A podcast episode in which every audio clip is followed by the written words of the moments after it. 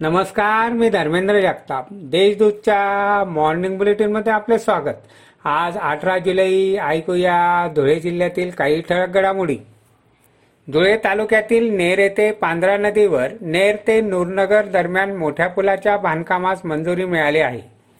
या पुलाच्या बांधकामासाठी दहा कोटींचा निधी मंजूर केला आहे. अशी माहिती आमदार कुणाल पाटील यांनी दिली आहे.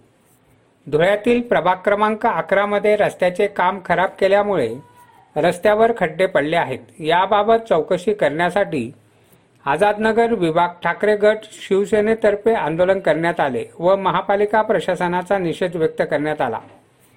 जिल्हा रुग्णालयात दोनशे खाटांना मंजुरी देऊन रुग्णांची गैरसोय दूर करावी यासाठी समाजवादी पक्षातर्फे निदर्शने करण्यात आली. याबाबत शल्य चिकित्सांना निवेदन देऊन समाजवादी पक्षाच्या पदाधिकाऱ्यांनी त्यांच्याशी चर्चा केली.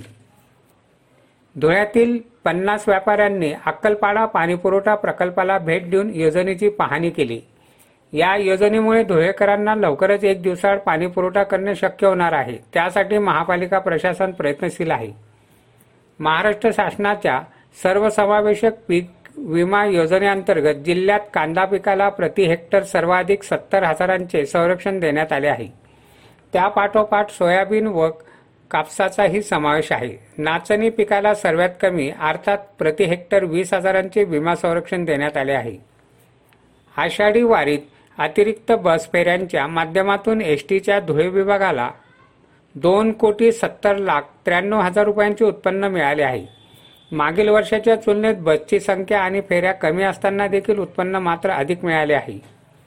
अशा आहेत आजच्या टळक घडामोडी. सविस्तर बातम्यांसाठी वाचत राहा देशदूत आणि ताज्या बातम्यांसाठी भेट द्या W W W dot Deshdoot dot com या संकेतस्थळाला. धन्यवाद.